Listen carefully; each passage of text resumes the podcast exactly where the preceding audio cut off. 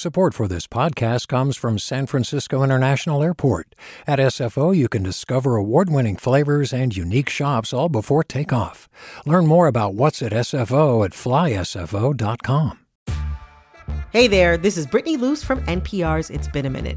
KQED's podcasts like The Bay, Bay Curious, Mindshift, Right Nowish, and more all tell the stories of the Bay and beyond with reliable, human centered journalism. They aim to inspire, make you think, entertain, and expand your understanding of the place you call home. Here's how you can support podcasting at KQED. Showing your support is easy, and you can join Brittany in supporting KQED Podcast too at donate.kqed.org slash podcast. That's donate.kqed.org slash podcast. From KQED. Good morning. This is the California Report. I'm Madi Bolaños in San Francisco, and here are some California stories we're following. The state Supreme Court ruled unanimously that PG&E does not have to pay damages to thousands of customers in Northern California for the harm they suffered from power shutoffs during the Kincade fire in 2019. The lawsuit claimed PG&E failed to properly maintain its equipment for decades, forcing the utility to shut down power grid lines, and as a result, customers lost electricity, food and water, and businesses lost money. In San Francisco, the city is on track to miss its deadline to reform how the city approves residential development. That's according to the San Francisco Chronicle. This could cost the city local control over how projects are permitted. San Francisco has until 2031 to build 82,000 units to stay in compliance with state housing laws. And a surprise inspection by a federal watchdog agency has found more than half of immigrants in border facilities in the San Diego area were detained for longer than the standard three day limit. As KQED's senior immigration editor Tyche Hendricks reports, that includes scores of people held for weeks. Border holding facilities are meant for very short term custody, but when the Department of Homeland Security's Inspector General made unannounced visits to five San Diego locations in May, investigators found hundreds of migrants had been locked up for far longer, including a few held over a month. The facilities did meet standards for food, hygiene, temperature, and medical care, but inspectors documented men sleeping shoulder to shoulder on floor mats under mylar blankets. They said most were asylum seekers awaiting screening interviews or appeals to an immigration judge. Investigators say border officials agreed to tackle the backlogs, which they blamed on the high influx of migrants. But the inspections took place at a moment when migrant numbers had dipped, and they've climbed much higher in recent months. So it's not clear whether prolonged border detention is still the norm. For the California Report, I'm Tyche Hendricks. Hi, I'm Sasha Khokha, host of the California Report magazine. Every week, we bring you stories about what connects us in the giant, diverse Golden State. Because what happens in California changes the world. I love this place. We were once seen as like the place to be, California. The land of milk and honey. That's where you go to Sunshine State, but we just have challenges right now. KQED's California Report magazine. New episodes drop every Friday, wherever you get your podcasts.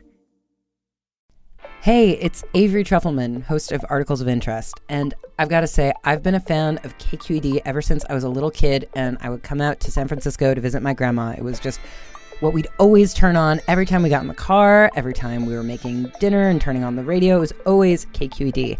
And then over the years, I've become a massive fan of KQED podcasts because this is local reporting at its best. These are answers to questions you've always wanted to know, interviews with exciting, unusual voices, necessary journalism, all told with love and care and artistry. And did you know that a majority of KQED's funding actually comes from members? It's just people like you and me supporting the programs they love while also getting access to cool events, behind the scenes footage, and so much more. If you want to sign up and be a part of this amazing community, visit donate.kqed.org slash podcasts to become a member today. That's podcasts with an S.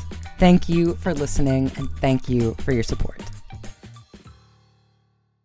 A highly anticipated and controversial new program championed by Governor Gavin Newsom will begin in LA County on December 1st. Care Court will allow family members to ask a judge to step in with a treatment plan for loved ones living with severe and untreated mental illness.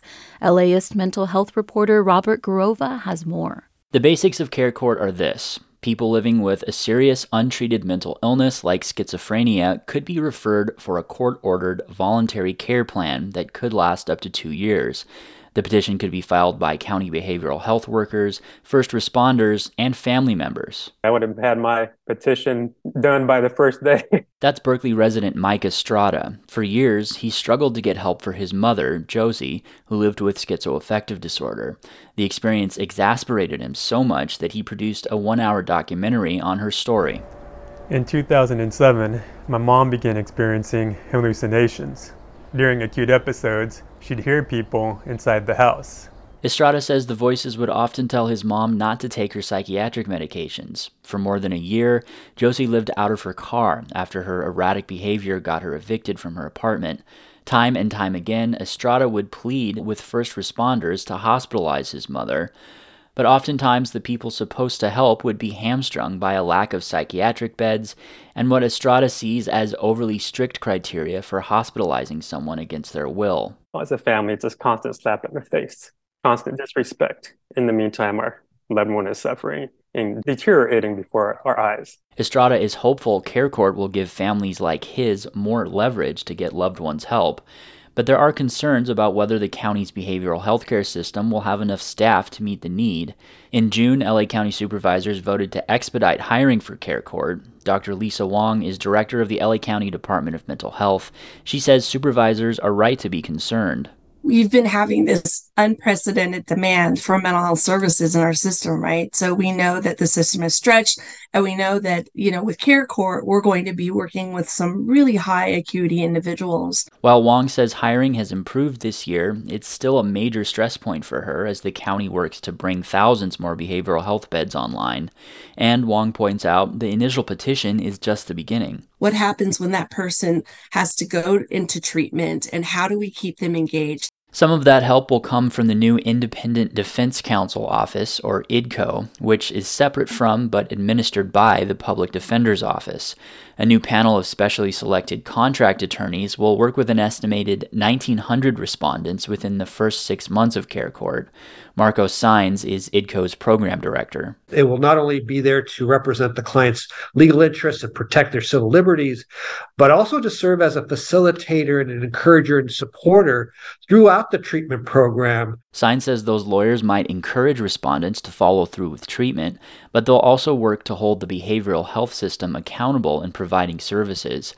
But the success of Care Court will ultimately hinge on the participant. Under the statute, the respondent can walk away at any time. It's completely voluntary. It may be voluntary, but civil liberties groups continue to warn about stripping of individual rights. If the care plan fails, the person could be hospitalized or referred to a conservatorship. That could mean forced treatment down the line. Mike Estrada says he would have been okay with conservatorship for his mother, who died in 2019. I wanted her to have some chance at building her life back and there was no way it was going to happen without her being stabilized. Care Court has already launched in seven counties across the state. All remaining counties have until December of next year to implement the program. As it continues to roll out, Estrada says families like his should be allowed input in the process, and he wants to see counties held accountable for making it work. For the California Report, I'm Robert Garrova in Los Angeles. According to California Health and Human Services, as of early November, there were a total of 80 Care Court petitions statewide.